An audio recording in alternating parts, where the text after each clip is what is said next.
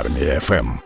У нас на зв'язку дуже цікава і досвідчена по військовому людина. Пан Петро Скиба, полковник збройних сил України, який побував і в Афганістані, і в складі ще миротворчої місії нашої країни в Іраку. Пане Петре, доброго ранку вам. Доброго ранку, вітаю слухачів. Давайте почнемо спочатку. Ви брали участь у війні в Афганістані. Розкажіть, будь ласка, як ви по тих часах туди потрапили? Який тоді був рік взагалі на дворі? Я потрапив в Афганістан уже в 87-му році. Коли почалася афганська війна, я навчався тоді в Київському Суворовському училищі, і навіть і гадки не мав, що мені прийдеться ще служити в Афганістані, тому що я думав, що та війна, яку започаткував радянський союз на той час в Афганістані, закінчиться набагато швидше ніж воно очікувалося. Попав в Афганістан. У мене цікава історія, тому що я своїми однокурсниками по військовому училищу у нас була така дискусія, чи потрібно зразу їхати в Афганістан після випуску з училища молодим лейтенантом, чи потрібно послужити в військах. Я вважав, що потрібно набратися досвіду служби в військах, а тоді вже їхати на війну. І так вийшло, що я служив в танковому полку, а потім писав протягом року рапорт для того, щоб попасти в Афганістан. І, І ось власне тут питання виникає, тому що в 80-ті роки так добряче працювала радянська пропаганда. Багато хто казав, що добровольцями хотіли навіть потрапити в Афганістан, не розуміючи всієї ситуації. Вас також це зачепило? Ну, я скажу, що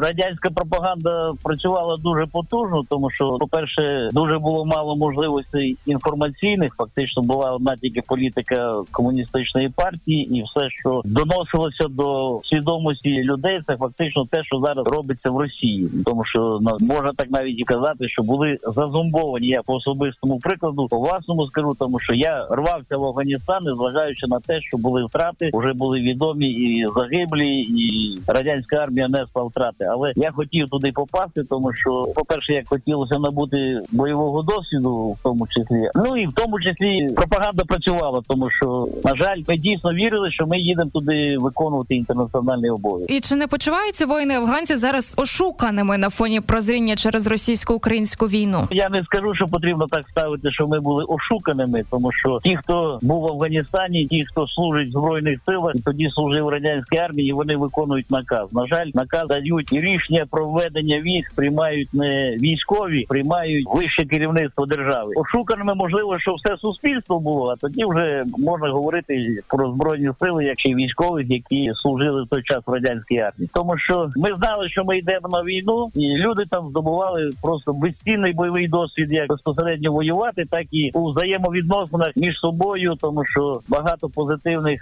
рис людських саме проявляється не найкраще, в тому числі і негативні бої є, але саме проявляється в бойовій обстановці. А якою ну, була я, я, я, я, я себе особливо шуканим не вважаю, тому що я набув хорошого досвіду. якою була взагалі ваша служба в Афганістані? Які обов'язки ви тоді виконували? Якщо так в двох словах можна розповісти. Я займався, незважаючи на те, що я служив в бойовому танковому полку безпосередньо в радянському союзі, але я там попав в ремонтно відновлювану базу. Я займався евакуацією техніки з зони бойових дій безпосередньо ближче до кордону і евакуацією бойової техніки, пошкодженої, побитої, та що вже вийшло в свій ресурс. Як то А ось до речі, до речі, запитаннячко якраз цього приводу. Знаєте, зараз у російських загарбників дуже слабкою ланкою є, ну, як і було раніше, постачання. І наскільки відчутним це було за вашої служби якраз в радянському контингенті в Афганістані? Я скажу, що з забезпеченням проблем не було, як безпосередньо з боєприпасами, з майном, з їжею проблем не було. Але якість цього, вона на жаль, е, по-перше, як то кажуть, асортимент і якість воно дуже відрізняється, тому що я порівнював нема з чим порівнювати, як я був, наприклад, в Іраку, як ці питання забезпечення були логістичні питання організовані. Я, наприклад, навіть тут зараз наш під час російсько-української війни набагато краще вирішується питання ніж було, наприклад, в Афганістані. Мається на увазі по забезпеченню продовольством, речовим майном і так далі. І так далі. Саме про українську армію йдеться, і це, до речі, дуже Так. приємно чути, що прогрес є, що ми не радянщина. По темі Іраку досвід Афганістану напевно згодився вам уже в дійсно миротворчій місії в Іраку, яку проводив український контингент з 2003 по 2008 рік. На якій посаді ви тоді служили і які завдання виконували? Скільки зірочок ще було на погоні, додалося.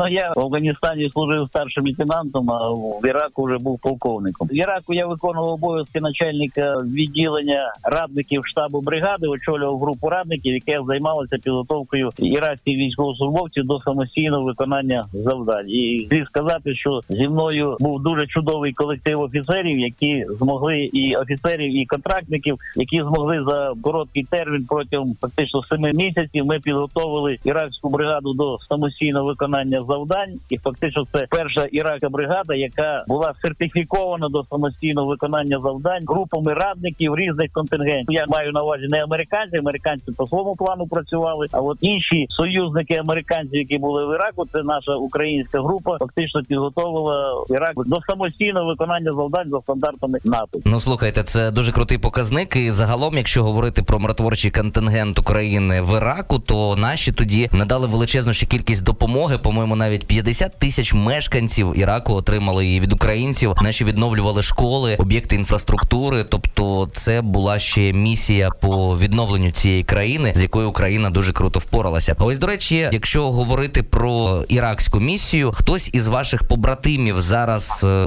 на фронті так само, як і ви побував, чи вже під час україно-російської війни, російсько-української, правильніше буде сказати. Ми були в Іраку в 2005 році, і певний час пройшов. Десь хтось вже звільнився за віком, хтось звільнився по стану здоров'я. Але багато офіцерів і багато контрактників, з якими ми служили в Іраку, долучилися до і антитерористичної операції, виконували обов'язки в операції об'єднаних сил і безпосередньо зараз воюють на сході. Це і ну теж уже полковник Олександр Сайчук, полковник Андрій Плотнік, полковник Віталій Міхно, майор теж Віталій Міхно, і дуже багато офіцерів. Я такого зараз згадав. Просто фактично, я повинен сказати, що ті військовослужбовці, які проходили службу, в тому числі в Іраку, вони одними з перших фактично потім взяли зброю і пішли захищати Україну і під буквально з 14 року. Дуже хороший, я скажу, морально-психологічний стан і психологічна підготовка. І тому, що люди, коли набули досвіду, і люди, які пройшли ось ці гарячі точки, їх потім тягне знову, тому що вони знають, як можна виконувати задачі з мінімальними втратами. Оце, до речі, свята справа, тому що це обов'язок командира зберегти свій особовий склад максимально. І е, до речі, розкажіть, будь ласка, власне, ви ж також з когорти тих людей. Е,